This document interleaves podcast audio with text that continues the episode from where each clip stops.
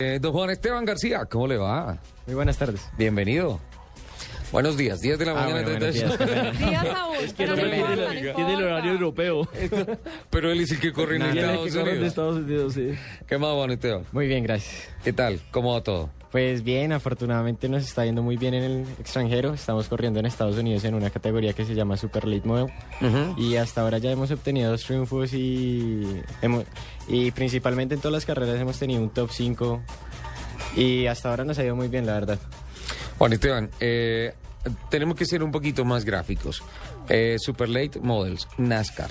Sí, son NASCAR. vehículos Stock Cars, son los famosos carros V8 de NASCAR. ¿Qué conferencia corre usted? ¿Podría repetir la pregunta? ¿Qué conferencia? ¿En qué, en qué región está corriendo? Estoy corriendo en este momento en Los Ángeles. En Los Ángeles. Sí. O sea, en la costa oeste. Sí. Está todo concentrado allí. Sí, pues en este momento estoy corriendo solo en la costa oeste, pues por temas de mi equipo. Pero digamos para el próximo año tenemos un horario planeado de correr, sí, se puede en el, en el este y correr más o menos unas 5 o 6 carreras de la categoría K en Pro Series. De la KM Pro Series. Sí. Que eso ya tiene algunas de que comparte con las series nacionales Exacto. en los Super Bowl. O sea que ya se empieza a acercar a, a los Super Bowl. Sí, la verdad es que por mi edad no podía correr en óvalos de mayores a una milla, sino que ya como voy a cumplir 17 años ya puedo competir en ellos. Voy a cumplir 17 años. Sí, tiene 16 años. Recordemos que es un piloto bogotano y que hace parte del equipo Performance Position One Sí. de Estados Unidos. Eh, este año, a propósito, eh, ¿cómo le fue? ¿Cómo ha terminado la temporada? Porque aquí nos llegaban boletines de su exitosa participación eh, permanentemente. Bueno, eh, la verdad en este año estaba corriendo solo en la categoría Late Model y decidimos hacer un cambio de categoría a la de Super Late, pues como para ir creciendo de categoría y afortunadamente en mi primera carrera logré obtener un primer lugar a una diferencia de 6 centésimas de segundo del segundo. Fue la verdad una carrera en la que principalmente me ayudó mucho a hacerme conocer. Fue contra un piloto excepcional que Sí. se llama Will Michaels, que era el campeón de la pista. Ajá. Y nada, eh, principalmente en el año solo he corrido ocho carreras en las cuales he obtenido más o menos unos 3, 4 top 5 y afo- desafortunadamente en las otras carreras he chocado. Bueno, es que los eh, pilotos que corren en óvalos se dividen en dos grupos. Los que ya se pegaron con la pared y los que se van a pegar. así es, así es, Eso, sí. eso está claro.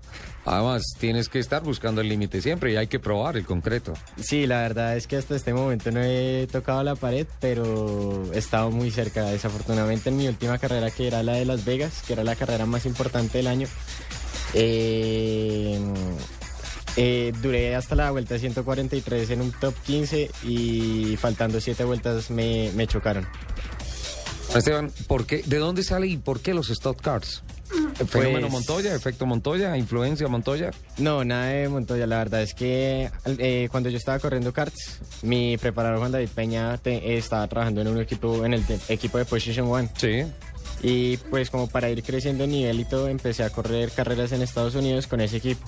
Cuando Y- hablamos de Juan David Peña, estamos hablando del presidente del desafío Procart en Colombia, el DPK. Sí, correcto. Entonces, eh, como él trabaja en ese equipo, el equipo cerró su equipo de karts y dejó solo su equipo de NASCAR. Entonces el equipo me ofreció una oportunidad para correr con ellos y pues ahí estoy. ¿Y cómo hace con los estudios? ¿Ya terminó bachillerato? ¿Lo hace a distancia? ¿Tiene un profesor particular? ¿O definitivamente se dedicó a los autos? No, en este momento estoy estudiando en el Colegio Bilingüe Richmond, pues me quedan todavía dos años y la verdad es que es muy duro, pero gracias a este colegio me ha apoyado demasiado. Tiene, tiene como base Los Ángeles, o sea, vive allá. Eh, no, estoy viviendo en Colombia, sino que estoy viajando una vez por mes. Ah, ok, una vez por mes, a cada competencia. Juan Esteban, en los stock cars, otra cosa completamente diferente. Los óvalos, otro mundo completamente diferente.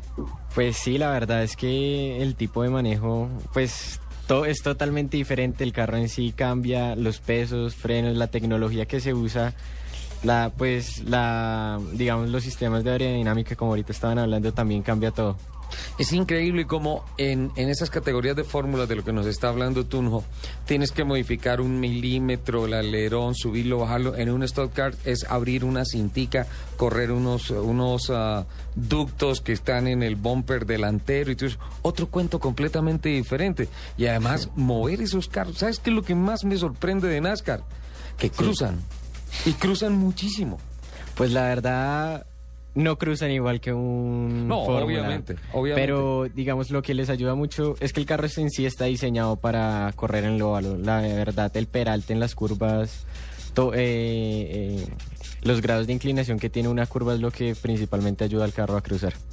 Regularmente cuando tú ves en uno, en un óvalo, en un superóvalo, un, un carro de esos a esa velocidad, cuando se aproxima o a la curva 1 o a la curva 3, que son las de las de eh, en donde entras más cargado de velocidad, uno siempre dice va directo al muro. Y por eso digo que cruzan, porque los carros cruzan. Y para ese volumen, para esa masa, cruzan.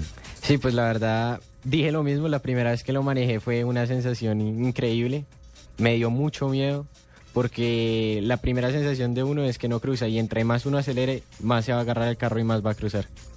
En parte se debe a que hay diferenciales, que la llanta de adentro está haciendo menos vueltas que la de afuera, o que la llanta de adentro es más pequeña que la de afuera, o que la llanta de afuera es convergente y la de adentro es divergente.